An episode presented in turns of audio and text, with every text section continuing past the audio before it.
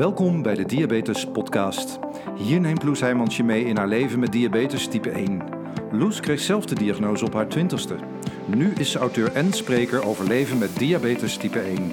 Naast haar eigen verhaal beantwoordt Loes ook vragen van luisteraars, gaat ze in gesprek met experts en deelt ze de nieuwste ontwikkelingen op diabetesgebied. Hier is jouw inspiratieshot voor deze week. Dit is de Diabetes Podcast. Nou, welkom en leuk dat je weer luistert naar een nieuwe aflevering van de Diabetes Podcast. Fijn dat je er weer bent. En vandaag uh, gaan we het dus niet over type één diabetes hebben. Nou ja, uh, kijk, er zijn natuurlijk nog zoveel andere vormen van diabetes. We hebben het hier in de podcast meestal over type één. Je hoort natuurlijk heel veel over type twee. Maar heb je ook wel eens gehoord van LADA of MODY? Nou, over die laatste gaan we het vandaag in de podcast hebben. En uh, dat doe ik met de gast van vandaag, Jessica Mendels. Jessica, wil jij jezelf even voorstellen aan de luisteraar van de Diabetes Podcast? Ja, hallo. Ik ben Jessica Mendels. Ik ben negenendertig jaar. Ik ben moeder van twee dochters, Ilse en Eva.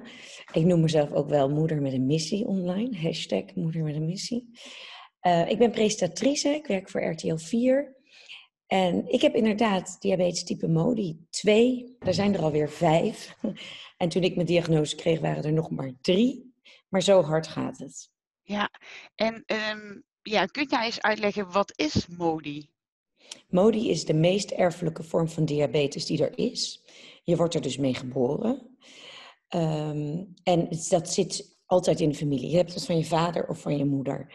En als je zelf MODY hebt, dan hebben al jouw kinderen die je gaat krijgen vijftig procent kans om het ook te hebben.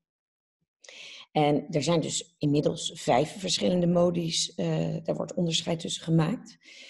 Um, en er is ook voor alle vijf weer een andere manier van behandelen eigenlijk. Het type dat wij hebben, ik zeg wij, want mijn oudste dochter Ilse en ik hebben allebei deze type diabetes. Wij hebben de meeste baat bij een gezonde levensstijl. Dat betekent voldoende bewegen en je voeding aanpassen. En op die manier kunnen wij op dit moment zonder medicatie en zonder het spuiten van insuline uh, heel gezond leven. Maar dat, dat, dat eist wel uh, wat aanpassingen. Uh, wat ik begrijp, uh, nu uit jouw verhaal, dat dat voor de verschillende type MODY's ook weer anders is. Dat klopt, ja. Um, met, wij hebben zeg maar mazzel dat we type, mo, MODY type twee hebben. Want dat is het type MODY die de minste complicaties ervaart. Dus uh, waar het bijna altijd wel goed gaat als je leeft wat er, hoe er van je verwacht wordt. Dus minder pech, minder vaak ogen, nieren, tenen die uh, beschadigd raken. Uh, dus ja, dit is dan weer een vrij milde vorm van de MODY's. En hoe oud was jij toen je erachter kwam dat je MODY had? En, en hoe ging dat eigenlijk? Ja, ik kwam erachter in tweeduizend twaalf. Ik ben uit eenentachtig, dus dat is eenendertig. Was eenendertig. uh, en ik was zwanger. En er zat wel wat diabetes in mijn familie, maar die waren allemaal uh, gediagnosticeerd als type twee, wat vaak bij MODY gebeurt. Mensen worden vaak, uh, of zeker in het verleden, gediagnosticeerd als type één of twee, wat ze dus dan niet hebben, want het zijn MODY-patiënten. Uh, maar als je zwanger bent, en ik liep toch al bij de gynaecoloog, omdat ik ook astma heb, en dan wordt er gevraagd, joh, zit er diabetes in je familie? En als dat zo is, dan krijg je uh, begin van het Uh, derde trimester of einde van het tweede trimester krijg je een suikertest. Nou, dan moet je dus nuchter naar het ziekenhuis. Dan krijg je een glucoseprik uh, in je vinger. En dan krijg je een heel vies suikerdrankje te drinken. Moet je anderhalf uur stilzitten. Je mag vooral niet bewegen. En dan wordt er bloed afgenomen. En dan een week later krijg je de uitslag. En ik was dus gewoon weer bij de gynaecoloog op controle. En Um, ja, ze was alweer aan het afronden. Toen zei ik, joh, ik krijg nog de uitslag van uh, die suikertest. En toen zocht ze dat op in de computer. Ze wilde me dus al bijna de, de kamer uitsturen. Ze zei, oh, wacht even, ja. Oh, nee, dat is niet goed. Nee, dat is helemaal niet goed. Nee, je hebt zwangerschapssuiker. Oké, okay, nou, uh, en toen kwamen er allemaal formulieren op tafel. En ik schrok me natuurlijk wezenloos. En uh, nou, toen kreeg ik een afspraak met een diëtist en een verpleegkundige. Je kent het wel. En uh, ik ging zelf gelijk googelen wat houdt dat dan in, zwangerschapsdiabetes? En wat wordt er dan van je verwacht? Wat moet je aanpassen? Ik ging gelijk een eetdagboek bijhouden.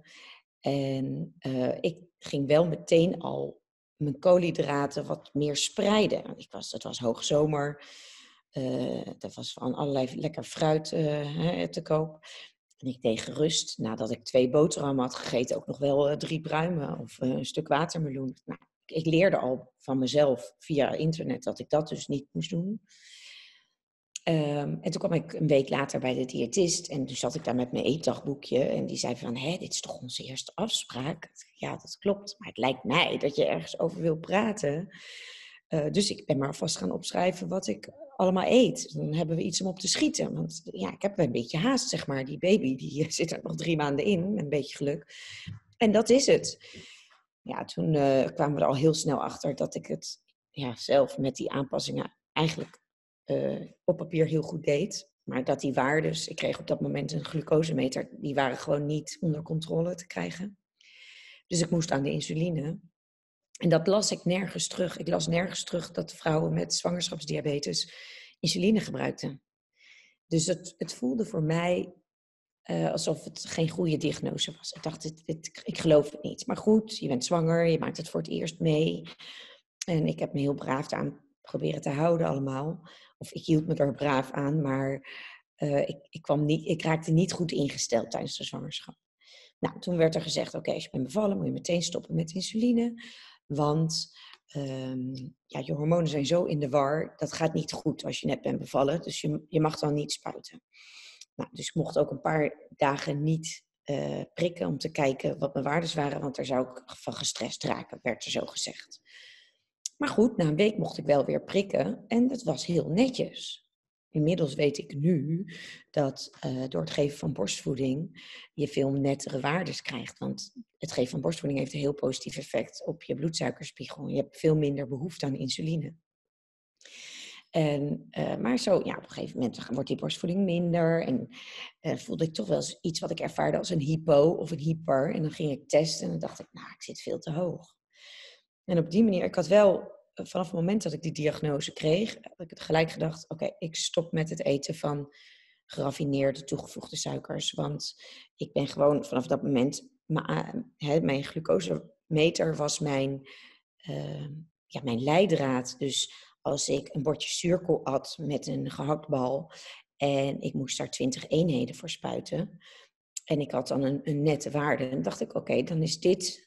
is dit mijn nulpunt. Ik moet eten, er zit een baby in mijn buik, ik moet eten, de baby moet eten. Zuurkool is gewoon gezond. Uh, maar als ik dan de sushi at en ik moest bijna drie keer zoveel spuiten en ik zat nog steeds veel te hoog, dan werd sushi dus van het menu geschrapt. En nooit meer sushi gegeten. En zo ging ik voor mezelf een dieet bepalen.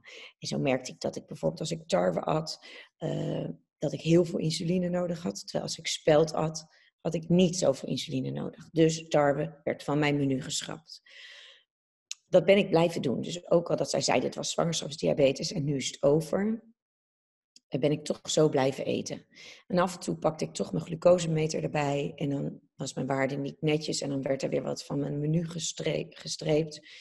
En dan zei ik tegen de huisarts, ja, maar hoe kan dat dan? Dat als je geen diabetes hebt, dat ik dan toch veel te hoge waardes heb.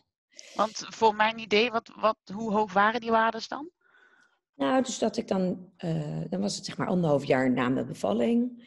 En dan gaf ik nog wel borstvoeding, maar natuurlijk niet meer uh, vier keer per dag. Gewoon twee keer per dag of zo.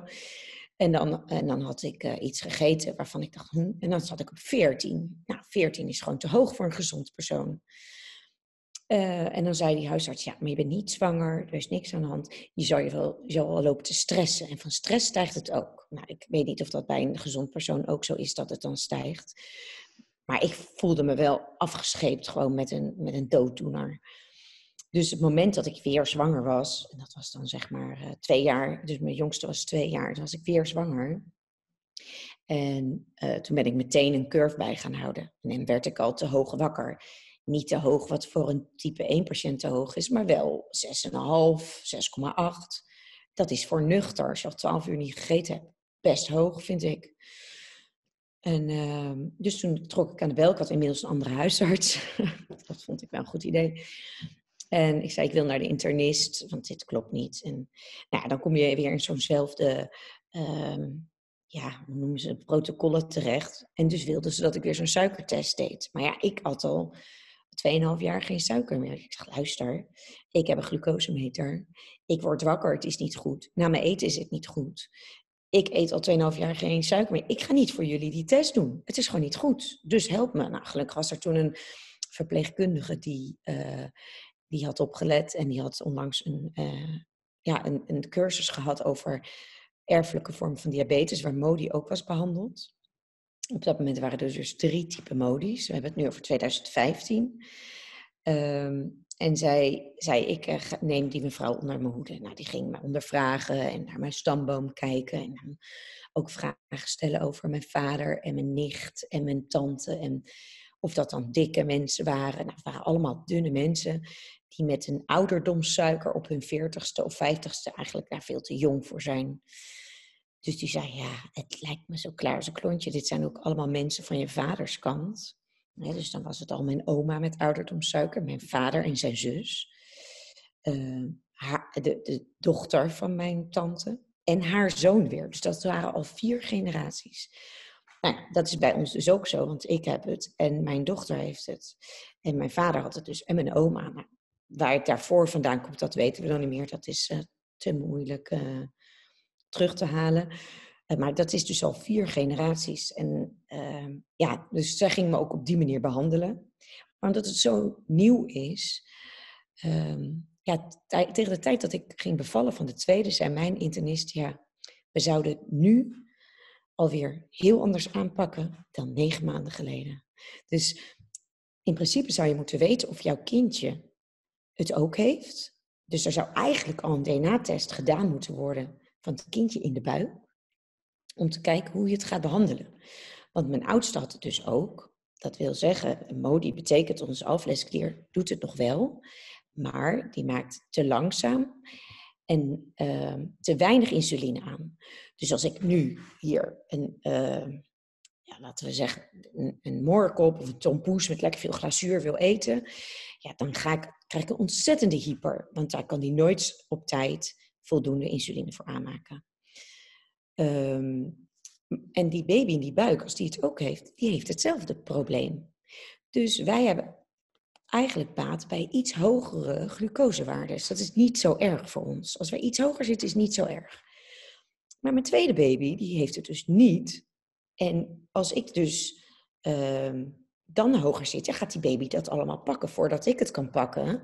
En die wordt dan heel groot. Dus mijn babytje die het ook heeft, was een hele kleine baby. Omdat ik het maar dwangmatig met insuline laag zat te houden. En mijn tweede baby die het niet heeft, ja, dat was een grote baby. Want elke keer als ik wel een hyper had, ja, dan pakte zij al die extra's. En dat kon haar alvleesklier prima verwerken. Dus dat is al een ding dat je zou moeten weten. Maar dat wisten ze dus aan het einde van mijn zwangerschap inmiddels wel. En aan het begin van mijn zwangerschap nog niet. Zo snel gaan die ontwikkelingen. Uh, dus, dus ja, ik kreeg uh, een, een verpleegkundige die had zitten opletten. En die zei, nou, dan gaan we een D N A-test doen. Nou, dan ben je echt zes maanden verder voordat je überhaupt toestemming hebt voor een D N A-test. Ik vroeg er wel iedere afspraak om. Dan krijg je een D N A-test. Nou, dat is gewoon bloedafname. En dat gaat dan naar het L U M C. En drie maanden later, een week voordat ik ging bevallen van mijn tweede dochter, kreeg ik de uitslag. Je hebt MODY type twee. En daarmee hebben je dochters allebei vijftig procent kans dat ze het ook hebben. Ja, dat, dat is natuurlijk even slikken. Want je wil uh, er alles aan doen om gezonde kinderen op de wereld te zetten. En als je dan... Uh, kijk, ik wist het niet van tevoren. Ik weet ook niet of dat mijn keuzes had veranderd. Maar dat, dat door jou je kind ook een moeilijkere weg gaat, dat is gewoon even heel erg rot. Maar nou, daar heb ik vijf minuten om gehuild. En toen dacht ik, nou, uh, ga daar niet te lang over Uh, nadenken. Ik ga gewoon de wereld voor ze veranderen. Dus dat uh, heb ik vanaf dat moment proberen te doen. En dat doe ik nog steeds. Wauw, wat een verhaal. En, en ja, bizar ook hoe snel die ontwikkelingen dan gaan, hè? Op, ja, op het gebied van al die onderzoeken rondom MODY. Want, en heb jij toen um, jouw twee dochters meteen laten testen? Nee, niet meteen. Ik heb gewacht totdat de jongste één was. Want het moest wel gewoon met bloedafname via uh, het armpje. Dus we hebben toen uh, gewacht totdat de jongste één was. En toen hebben we ze allebei in één keer laten doen. Maar ik moet daarbij zeggen, vanaf het moment dat ik dus wist zwangerschapssuiker tussen aanhalingstekens, had ik suiker geschrapt. En ik was ook heel erg voornemens om mijn kinderen suikerloos op te voeden. Uh, ik had al nog dingen gelezen over de Rapley Method en hoe, je, hoe kinderen dat helemaal niet nodig hebben. En het voelde ook heel raar om kinderen suiker te geven. Um, en en een, er was een gynaecoloog die dan iets meer interesse in um, interne geneeskunde had. Die zei, uh, hoe dan ook, hè, dus ik had nog geen diagnose MODY, het was nog Uh, zwangerschapssuiker, die zei hoe dan ook, jij hebt aanleg om diabetes type twee te ontwikkelen. Als jij overgewicht krijgt, krijg jij diabetes type twee. Dat, dat, is, dat kan je al aannemen. Uh, als je in de overgang gaat, kan het zijn dat je ouderdom suiker krijgt. En jouw kindje, die in jouw buik heeft gezeten tijdens jouw uh, schommelingen, uh, die is ook waarschijnlijk, dat is zeer aannemelijk, Uh, heeft een verhoogd risico op het ontwikkelen van diabetes type twee. Dus ik zou jou aanraden om je kindje zo lang mogelijk geen suiker te geven. Het heeft het niet nodig, doe het gewoon niet. Nou, ik had het me al voorgenomen, maar er was maar één witte jas nodig om dat te zeggen. En ik dacht, nou, iedereen die mij tegenspreekt, zeg ik hallo, dat heeft gewoon mijn dokter gezegd. Mond houden, omdraaien, weglopen.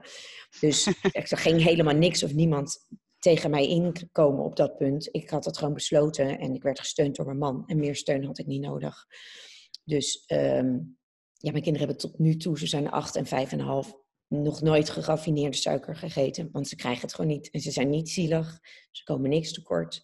Ik zorg dat er altijd iets lekkers is. Uh, ze hebben een heel leuk feestelijk leven. En daar doe ik ook keihard mijn best voor. Ik bedoel, dat is echt wel veel werk. Uh, recepten ontwikkelen, etiketten lezen. Uh, dat, is, dat is zeker in het begin een dagtaak geweest. Ja, dat, want dat wil ik inderdaad vragen. Welke invloed heeft, heeft zo'n diagnose nou op jouw dagelijkse leven? Ja, dat, dat, nou, sowieso als je een kind krijgt, uh, verandert je leven natuurlijk. Dus je komt al in een langzamer tempo terecht. Maar dat heeft dit natuurlijk ook wel versterkt. Um, ik kan me nog heel goed één moment herinneren dat er een soort van, ja, ik zou niet zeggen iets bij me knapte, maar wel dat er een soort van boosheid omgezet naar energie om de wereld echt te veranderen. Toen ik, ik stond in het schap en mijn baby was inmiddels zes maanden. Nou, die leefde dus honderd procent op borstvoeding. Um, maar bij zes maanden ga je dan als, als borstvoedingsbaby ga je dan bijvoeden, noemen ze dat. Ik vind het een beetje een gekke naam, maar dan komt er wat bij bij de melk. Uh, nou, ik had gelezen over de Rapley Method en dat leek mij wel wat. Ik dacht gewoon zo'n ge- stronk gekookte broccoli, een gekookte sperzieboon, een gekookte wortel. Dat ga ik mijn kindje geven en die mag dan voelen, uh, stikken en weer het reflex. Weet je wel, ik zit erbij, dus er kan niks gebeuren. Maar die mag gewoon op ontdekkingstocht met, met eten. Maar toch dacht ik, nou, ik ga nou eens in het schap kijken wat er, um, be- wat er beschikbaar is voor baby's. En mijn oog werd als eerste getrokken door het Nijntje-koekje. Nou, Nijntje, dat kenden we ons hele leven al. Uh, het zag er zo schattig uit in de vorm van Nijntje. En ik zag echt zo'n, zo'n dik babyhandje zo dat koekje vasthouden. Maar ja, net als alles pak je dat uit het schap. Je draait het om en je leest het etiket. En ik lees, het grootste bestanddeel is witte bloem. Dus niet eens meel, geen volkoren, maar bloem, geraffineerde meel. En suiker. Dan zat er nog in vanillesuiker, iets van glucosestroop en een uh, vanillearoma. Dus het is niet eens een vanille-extract, maar een, een, een chemisch iets wat naar aroma smaakt. Nou, ik dacht werkelijk waar dat ik echt gek werd daar ter plekke in het schap, bij het schap. Ik voelde me gewoon door Dick Bruna zelf in mijn gezicht gespuugd. Ik dacht, hoe kan je dat mooie icoon, Nijntje, zo te grabben gooien? Het aan zo'n waardeloos product geven. Want dan heb je dus een baby van zes maanden. Die baby uh, wordt super blij van een korstje volkorenbrood. Die staat te, zit te trappelen in de kinderstoel als je ze een sperzieboon geeft. En dan ga je dat verpesten door te zeggen, ja maar baby, mama vindt je vandaag extra lief. Nu krijg je iets wat echt lekker is. En dan geef je iets ongezonds aan je baby. Die kan leven op melk en eigenlijk niets anders nodig heeft. Ik, ik, op dat moment dacht ik, nou, dit moet anders. We moeten gewoon ouders uh, overtuigen, informeren, inspireren het anders te doen en daarmee producenten dwingen andere producten in het schap te zetten. We, moeten, we kunnen dit niet meer pikken, zoiets. Ja, toen was de moeder met een missie geboren. Daar ontstond jouw missie. Daar voor het schap met een Nijntje koekjes. Ja, ik dacht, weet je, mijn kinderen zijn nu de uitzondering. Maar dat gaat veranderen. Het, het kan niet zo zijn dat het standaard is als je in een auto-showroom binnenstapt, dat je kinderen voordat je geknipperd hebt een lolly in hun handen hebben. Het kan niet zo zijn dat je uh, bij welke winkel dan ook, of in een restaurantje, je kinderen alweer een hand pepermunt of gummiberen hebben gekregen. Het is zo normaal in onze cultuur om kinderen iets te geven wat super slecht is. Dat, dat kunnen we niet blijven accepteren. Dat dacht ik. Dat, hè, want je hoeft natuurlijk geen diabetes te hebben om baat te hebben bij een dieet met minder suiker. En ook al heb je diabetes type één en kan je gewoon insuline spuiten en bolussen, ook dan is het beter om minder suiker te eten. Het lichaam helpen. We, we eten tegenwoordig veel te veel suiker. En dat is niet goed. En, en de mensen die aanleg hebben om diabetes type twee te ontwikkelen, iedere week horen duizend nieuwe mensen dat ze diabetes type twee hebben. Nou staat er niet op je voorhoofd als je wordt geboren, je hebt aanleg om diabetes te krijgen. Maar als we met z'n allen nu zouden beslissen, wij gaan onze baby's en kinderen met veel minder suiker opvoeden. He, dus we bewaren dat voor feestjes, een taartje. En, en de normale dagen doen we gewoon normaal. En, en laten we niet hun smaak verpesten met gewoon Chupa Chups en Haribo en lange vingers als ze nog geen jaar zijn.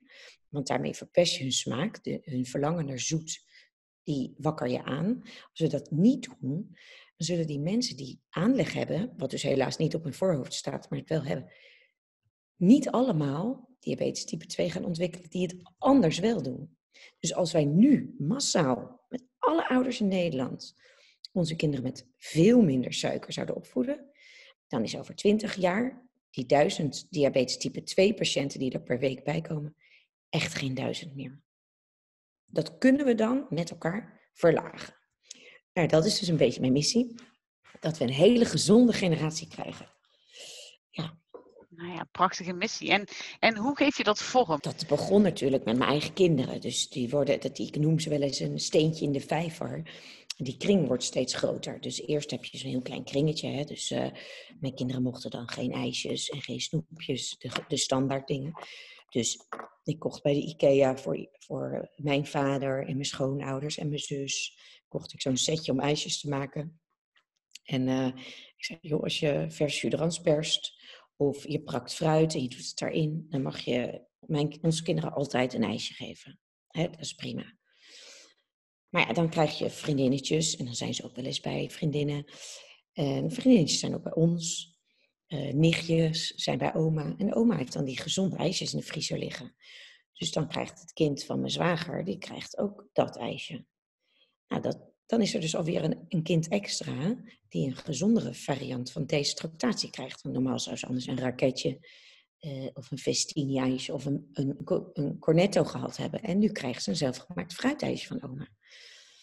En zo heeft, had dat invloed op de mensen met wie we omgingen. Dus vriendinnen die raakten geïnspireerd en die dachten, ja, ze eten bij Jessica die ijsjes ook. Waarom zou ik thuis nog ongezonde ijsjes doen? Ik ga ook zelf ijsjes maken. Ja, en zo werd het steeds groter. Op een gegeven moment was het de crash die dan om advies vroeg. Toen ging Ilse naar de basisschool. Nou, dan ging ik een mailtje sturen van, joh, uh, zijn er nog mensen of kinderen in de klas met allergieën? Want Ilse mag trakteren. En ik weet als moeder van Ilse met diabetes, die geen suiker mag eten, hoe vervelend het is als je iets niet mag. Nou, op die manier wist iedereen dus dat Ilse geen suiker kreeg. Dan gingen mensen mij appen, wat mag ik dan wel trakteren? Dus vanaf dat moment heeft niemand meer iets getrakteerd wat Ilse niet mocht. Dat betekent dat de juf geen stuiterende kinderen in de klas had. Want alle tractaties waren nu door mij goedgekeurd, tussen aanhalingstekens. Hè? Dus uh, geschikt voor Ilse met uh, niet een overdosis shot aan koolhydraten. Kreeg je dat ook terug een, van de juf bijvoorbeeld? Nou, die, die, ja, de directrice die vroeg toen op een gegeven moment of ik de school wilde helpen een gezonde school te worden en het tractatiebeleid wilde aanpakken. Want dat zo'n positief effect in de klas van mijn dochter, dat ze dat eigenlijk wel schoolbreed wilde. Oh, wow. En toen zei ik, en toen was zij een kleuter. Toen zei ik, nou ja, we kunnen dat nu niet in groep acht gaan invoeren. We kunnen dat wel proberen te motiveren. Maar als we ons doel stellen dat over acht jaar, als mijn kleuter nu in groep acht zit, dat het dan helemaal klaar is. Dat, dat moet wel lukken. Want dan zorg je gewoon dat iedereen die nieuw binnenkomt, dat dat de nieuwe standaard is. Ja. Nou, daar zit, zijn we nu proberen dat vol te houden. En uh, iedere keer als, als uh, iemand in, nou ja, over de scheef gaat, dan wordt er niets gedaan. En als iemand een geweldige tractatie heeft die helemaal door de beugel kan, wordt hij de hemel ingeprezen. En dan wordt het vermeld in de nieuwsbrief. En, hè, dus we sturen geen kinderen naar huis met een, een suikerhoudende tractatie. Uh, maar het wordt wel heel erg beloond als je het goed doet. Nou, en toen in twintig zestien, um, toen dacht ik, ik ben nu zoveel bezig met uh, mensen inspireren en uh, informeren. En het kost me zoveel tijd om al die recepten te ontwikkelen. Want dan werd het Sinterklaas en dan wilde ik kruidnoten en dan werd het Pasen en dan wilde ik chocolade-eitjes. En, ik, ja, en dat ontwikkelde je allemaal zelf? Dat ging je allemaal zelf ja. bedenken hoe je dat kon doen? Ja, dat. En zoeken waar ik het kon kopen eventueel. Maar dat kopen was, ja, dat wordt steeds makkelijker. Maar dat was, uh, ja, uh, acht jaar geleden nog een stuk lastiger. Um, maar dus ik ging, een, ik dacht, nou weet je wat, als ik er nog iets meer tijd aan besteed, dan kan ik het allemaal op een website zetten. En heeft echt iedereen er wat aan. Dus iedereen die er naar zoekt, kan het vinden. Mensen die mij wat vragen, die sturen ik gelijk de link. Dus de twee belangrijkste Uh, categorieën waren dan homemade, mijn recepten, en goed gevonden. En dat zijn gewoon de producten waarvan ik sta te juichen in het gangpad van de supermarkt als ik ze vind. Of als ik een website heb, website heb gevonden uh, die producten maakt waar ik achter sta en die ook nog lekker zijn. Uh, dus toen, ja, toen is Jessica Online geboren. En uh, dat is uitgegroeid tot een online platform met heel veel inspiratie, maar ook weetjes, achtergrondinformatie uh, voor iedereen die interesse heeft in een gezellig, feestelijk leven met minder of geen suiker. Wat cool. En, en merk je nu ook om je heen dat mensen die dus inderdaad er niet vanwege een diagnose rekening mee hoeven te houden, maar het dus uh, ja, gewoon vanuit het oogpunt minder suiker is beter, dat die dus ook jouw recepten raadplegen? Ja, ja, de mensen wel die... Uh... Met kinderen, dus die net als ik een bewuste moeder zijn. Die dus niet met diabetes te maken hebben, maar wel diezelfde overtuiging hebben van ja, waarom zou ik nou mijn kind suiker geven? Het is uh, helemaal niet gezond. Uh, ze worden er vervelend van. Ook wel uh, ouders met kinderen met A D H D uh, schrijven me soms. Uh, dus, dus, dus dat merk ik zeker, maar ook wel uh, gewoon... Uh, volwassen mensen zonder kinderen, die willen afvallen. En die denken, ja, ik wil het toch wel gezellig houden. En dat het niet te veel... Het is natuurlijk, je kan beter je leven veranderen dan dat je een dieet doet. Ik, ik zou nooit adviseren om een paar weken een dieet te doen. Dat, ja, dat, maar je kan je leven wel aanpassen uh, naar gezondere gewoontes. En dat hou je vol. En dat wil niet zeggen dat als je op een bruiloft bent, dat je eens een keer wel gewoon die taart kan eten. Want dat zijn uitzonderingen. Ik moet zeggen dat mijn smaak zo veranderd is dat ik het niet lekker meer vind. Uh, maar ik kan me voorstellen, als jij dat niet hebt uh, en je wil op zo'n uitzonderlijke dag dat doen, dan moet je dat gewoon doen. Er is niemand die jou de wet voorschrijft. Maar op negen van de tien andere feestjes kan je best het anders oplossen. Zeker als je het feestje zelf geeft. Dus ja, ik merk dat, dat mijn doelgroep heel breed is. Dat is echt, het zijn niet alleen maar diabetespatiënten. Het zijn heel veel jonge ouders. En dat is ook hoe ik het heb opgericht. Ik wil... Uh, ja, ik, ben, ik ben, heb zelf diabetes en ik, ik besef me ook dat het soms het heel makkelijk maakt dat ik diabetes heb en dat mijn dochter diabetes heeft. Dat, dat geeft een bepaalde urgentie, maar ook uh, een overtuiging voor mensen om wel echt daar respect voor te hebben. Je kan gezien worden, oh, dat is zo'n, zo'n zeurmoeder waarvan dat kind weer geen suiker mag. Nee. Ik ben een moeder met diabetes. Mijn ene dochter heeft dezelfde type. En mijn andere dochter werd geboren met een hypo. Wat aangeeft dat ze een verhoogd risico heeft op het ontwikkelen van diabetes type twee. Dus um, ja, het, het, het geeft een bepaalde urgentie aan deze manier van leven. En dat maakt het voor mij soms veel makkelijker om stellig te zijn. dan voor andere jonge moeders. Dus ik krijg ook heel vaak wel brieven, hoe moet ik nou mijn schoonouders aanpakken? Want mijn schoonmoeder zegt, joh, mijn kinderen zijn net toch ook groot mee geworden. En nou, dan mailen ze niet met zo'n zeurderige stem, maar die hoor ik er dan bij. Ik vind het ook echt heel vervelend als mensen geen respect hebben voor de wensen van een, een moeder of vader die het gezond wil doen. En dan probeer ik ze altijd een pep talk te geven van luister. Zij vinden het gewoon moeilijk om te zien dat wij het inmiddels op dit vlak gewoon beter weten. Wij hebben die bepaalde blauwe smurfen gekregen in onze jeugd. Ik kan je vertellen over die kleurstof. Als je die blauwe kleurstof nu wilt gebruiken in een product, in een voedingsmiddel, dan moet je een waarschuwing op de verpakking zetten die gelijk staat aan de sigaretten. Je moet erop zetten dat het uh, een nadelige invloed kan hebben op de ontwikkeling van de hersenen van jonge kinderen. Dat hebben wij, wij zijn ongeveer even oud, wij in onze jeugd gewoon gegeten. Daarvoor zijn we niet boos op onze ouders, maar dat betekent niet dat we hetzelfde gaan doen. Hè? Onze opa's en oma's dachten dat roken gezond was. We weten inmiddels beter. Natuurlijk is het moeilijk voor ouders, schoonouders, opa's, oma's om te horen dat wij eigenlijk afkeuren hoe zij het hebben gedaan. Maar het is niet persoonlijk. Dat is nou gewoon eenmaal de ontwikkeling die we doormaken. En ik vind dat je, als het op je kinderen aankomt, nooit concessies hoeft te doen. Als het om de gezondheid van je kind gaat, of die nou wel of niet een diagnose heeft. Je mag altijd stellig zijn als het voor jou voelt dat je ze geen suiker wil geven, of heel weinig suiker, of alleen maar op feestjes suiker. Dan is dat jouw goed recht. En dan heeft iedereen daar verdorie naar te luisteren. En ik, ik voel heel erg, en soms voelt dat als een zegen, dat ik dan die diagnose heb. En dat ik gewoon met mijn vuist op tafel kan slaan en zeggen, ben je niet helemaal lekker? Mijn dochter moet insuline spuiten als ze dat softijsje van jou echt opeet. Ben je niet goed? Alleen dat kan iemand met een gezond kind niet zeggen. En dat maakt het soms wel wat lastiger om, er, om, om, om wat kracht bij te zetten. Maar ja, dat, dat hoop ik dus uh, over te kunnen brengen. Van ja, uh, laat mij dan maar de, de, de weg vrijbanen. Hè, met mijn diagnose. En daarin omarm ik mijn diagnose regelmatig als een zegen. En dat geeft me heel veel uh, ja, kracht om deze missie te voeren. Dat komt echt uit mijn tenen. Ik bedoel, mijn kinderen zijn niet gek. Mijn kinderen zijn niet anders. Mijn kinderen geven het goede voorbeeld. Mijn kinderen zijn de inspirators. En daarom vond ik ook dat er een kinderboek moest komen. Dus want naast de website heb ik dan, geef ik ook nog vorm aan deze missie uh, middels IllyBilly. Mijn ja. oudste dochter, die dus Ilse heet en uh, die diabetes heeft, die noemen wij IllyBilly uh, als koosnaampje. En dat bekt heel lekker. Dus ik wist dat ik iets daarmee moest gaan doen. Ik wist alleen nog niet wat. En toen ik uh, Jessica Online had gelanceerd, dacht ik, ja, daar moet ook iets voor kinderen komen. Er moet een, een gezicht, een beeldmerk, iets uh, wat je meteen gaat associëren met Uh, dat het door mij goedgekeurd is en dat het dus vrij is van toegevoegde suikers. En dat moest IllyBilly worden.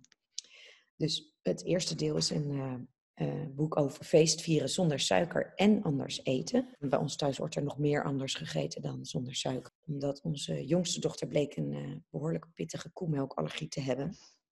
Dus eten gaat bij ons thuis sowieso niet vanzelf. Moet, hè, dus heel veel recepten op Jessica Online zijn ook vrij van uh, koemelk. Um, maar... Ik dacht, ja, er moet een boekje komen over dat we allemaal... Ja, we zijn anders. Hè, er zijn al veel boeken over geschreven. We zijn allemaal gelijk, maar we zijn ook anders. Ik dacht, er moet een boekje komen over dat we allemaal anders eten. Dus IllyBilly is jarig, die gaat een feestje geven en ze nodigt haar vriendjes uit.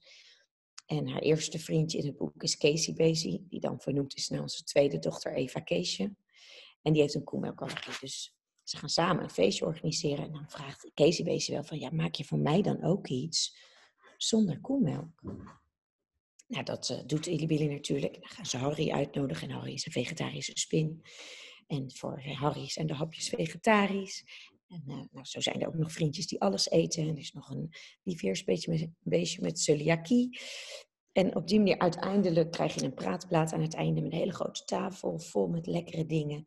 Waar, met, waar je met je kindje, die wel of niet een allergie heeft of op een andere manier anders heet, ik kan gaan praten, wat zou jij willen en zou, mag jij dat dan? Want wat zei IllyBilly nou? Waren die pannenkoeken dan zonder melk? Ja, die waren zonder uh, melk.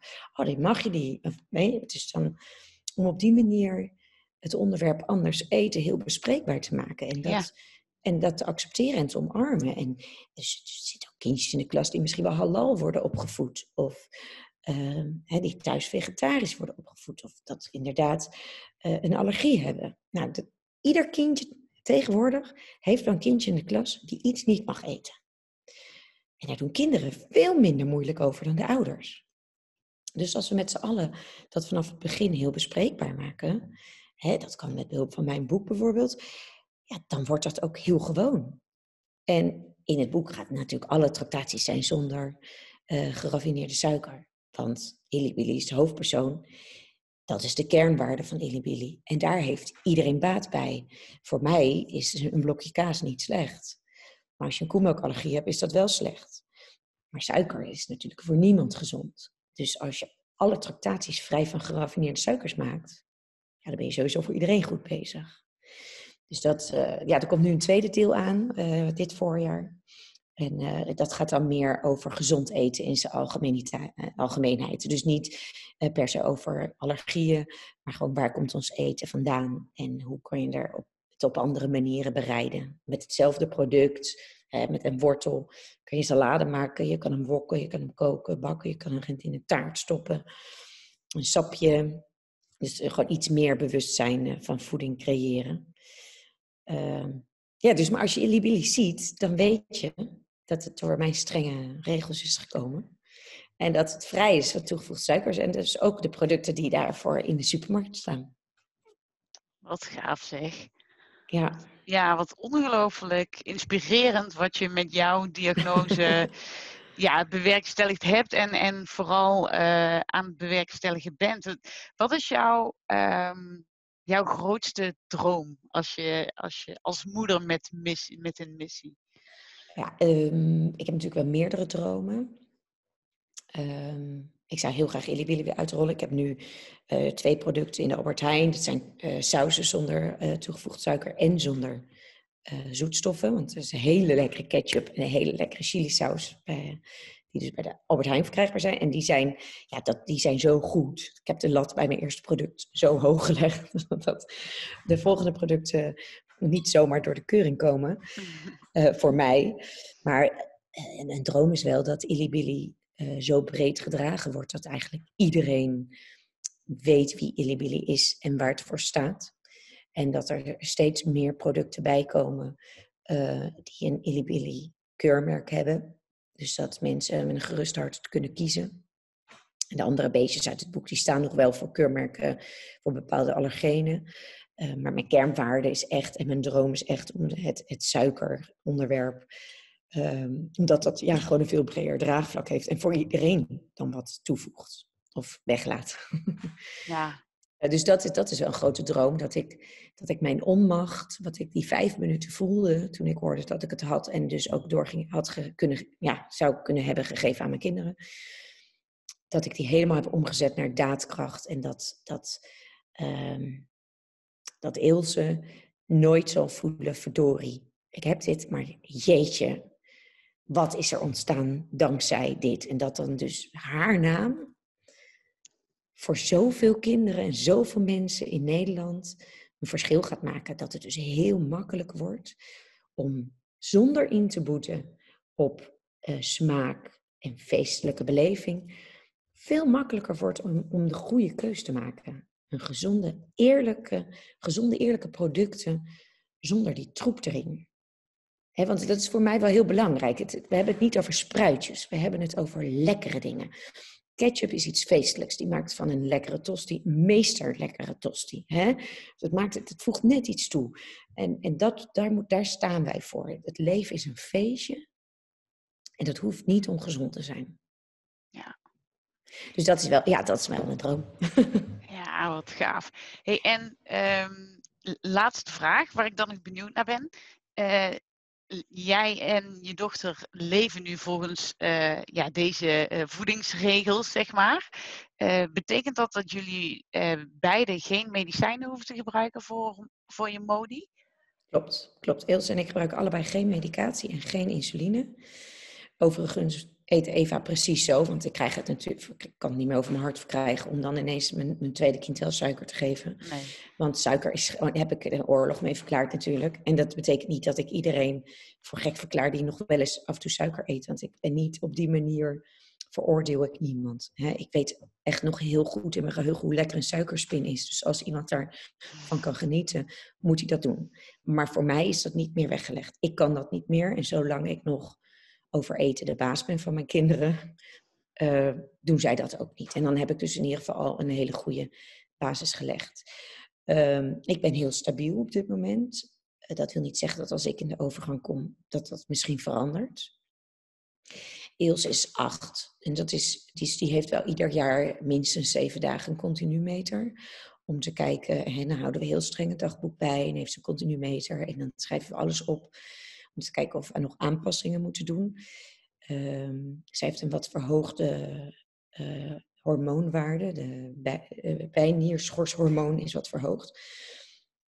Ze weten, ze kunnen nog niet zeggen of dat nou komt door MODY. Omdat ze eigenlijk gewoon toch nog te weinig kennis hebben over MODY. Maar het lijkt, het lijkt, voor mij voelt dat wel zo, dat dat daarbij hoort.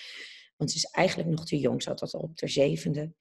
En dat moet pas gaan verhogen als je richting de puberteit gaat. Dus voor mij voelt dat zo dat dat wel daaraan samenhangt. En daarom moeten we dat ook zo nauwlettend in de gaten houden. Dus als zij in de puberteit komt, zou het best kunnen zijn dat ze wel tijdelijk insuline moet gaan spuiten of een tabletje moet gebruiken. Uh, dat weten we niet. Daar moeten we dat in de gaten houden. En ik doe ook elke week, of, uh, elk jaar een week bijhouden. Of als ik denk, hm, ik ben een beetje, voel me een beetje gek. Dan ga ik een paar dagen een curve maken en uh, netjes bijhouden. Um, dus, dus we zitten daar wel bovenop. En als we iets nieuws eten, dan prik ik haar en mij ook altijd even. Om te kijken hoe we erop reageren. Uh, is het goed, goed iets? Blijft het uh, in ons systeem of niet? Hè? Gaan we naar een nieuw restaurantje? Dan, ja, dan ga ik dat toch even prikken. Is het voor herhaling vatbaar of niet? Uh, dus, dus zo ja, weten we het heel stabiel te houden. En dat, uh, dat voelt heel goed. Ik moet zeggen dat ik me beter voel dan voor mijn diagnose. Want als kind had ik het natuurlijk ook. Uh, maar ik wist het niet. En, en na ieder feestje was ik ziek. En dan dacht mijn moeder, oh ja, die heeft te weinig geslapen, ze is te laat naar bed. Jessica kan er niet tegen dat ze te laat naar bed gaat. Je moet echt veel ritme hebben met haar astma. En ja, inmiddels weet ik dat ik natuurlijk gewoon zwaar hypo's heb gehad dan. Want ik had elke keer gewoon lopen kanen en snoepen en uh, dan was ik weer ziek. Was na ieder feestje was ik ziek. Dus toen ik eenmaal mijn uh, dieet had aangepast, ben ik ook veel minder medicijnen voor mijn astma gaan gebruiken. En uh, ik, ik kan veel beter tegen minder slaap. Wat maar goed ook was, want mijn kinderen sliepen echt pas na acht jaar door of zo. Verschrikkelijk.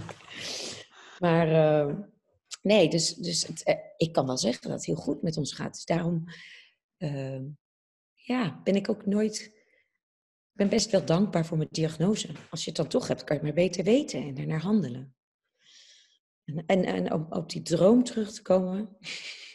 Mijn droom is natuurlijk IllyBilly groot maken, maar als ik terug ga naar mijn eigen vak, ik ben natuurlijk presentatrice, zou het een droom zijn als ik alles zou mogen combineren. Als ik een tv-programma mag maken, waardoor ik een enorm bereik heb, waarbij ik mensen ga helpen hun levensstijl om te gooien.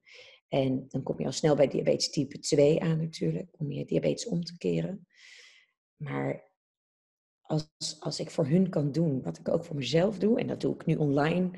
In, in, in zekere mate ook al. Hè. Er zijn mensen die mij elke drie maanden hun H B A en C-waardes uh, sturen.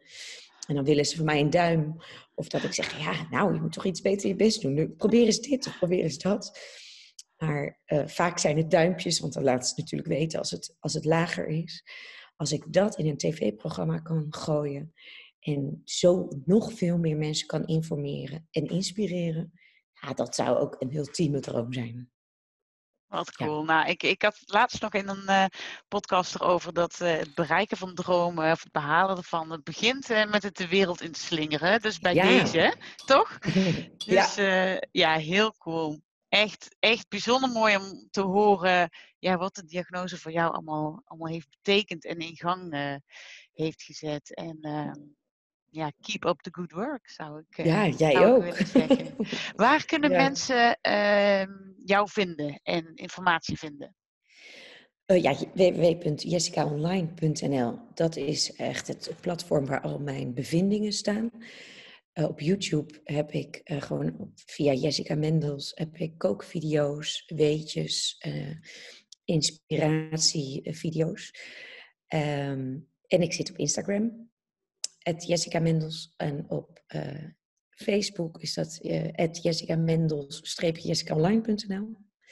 En IllyBilly heeft natuurlijk ook al die kanalen. En ook een website, illybilly punt n l.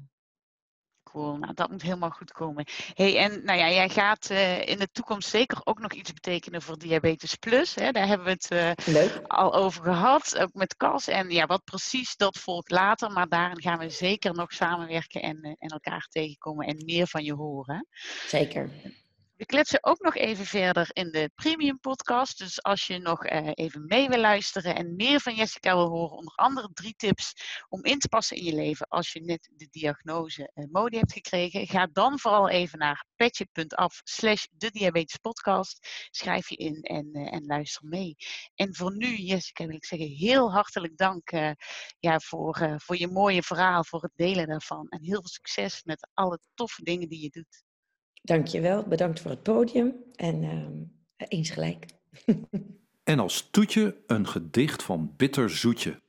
Mocht je nou na al die afleveringen nog niet hebben gecheckt waar je die gedichten van Bitterzoetje kunt terugvinden, ga dan vooral even naar uh, instagram punt com at bitterzoetje. Daar vind je alle gedichten die je hoort in de Diabetes Podcast, maar ook nog vele andere mooie gedichten die, die Steffi schrijft. Die vind je dus at Bitterzoetje. En um, ja, laat daar ook gewoon voor haar even je like achter. Dat, uh, dat vindt ze superleuk. En ook bij deze aflevering hebben we weer een passend gedicht om mee te eindigen. Elke vorm van diabetes zit wat anders in elkaar. Je kan ze niet veralgemenen of rangschikken van licht naar zwaar. De ene pancreas maakt nog insuline, de andere is al jaren met pensioen. Ook de behandeling kan verschillen. Elk type moet wat anders doen. De ene diabetes is de andere dus niet. Eén ding hebben ze wel gemeen. Dat is dat je ze niet ziet. Ja, dat klopt natuurlijk ook. Hè? We zien het aan de buitenkant niet en uh, laten we daardoor ook nooit oordelen over een ander. Het is ook iets wat diabetes mij echt heeft geleerd. Dat ieder zijn eigen verhaal heeft. Ook al zie je dat aan de buitenkant niet. En um, ja, dat geldt voor Jessica natuurlijk ook.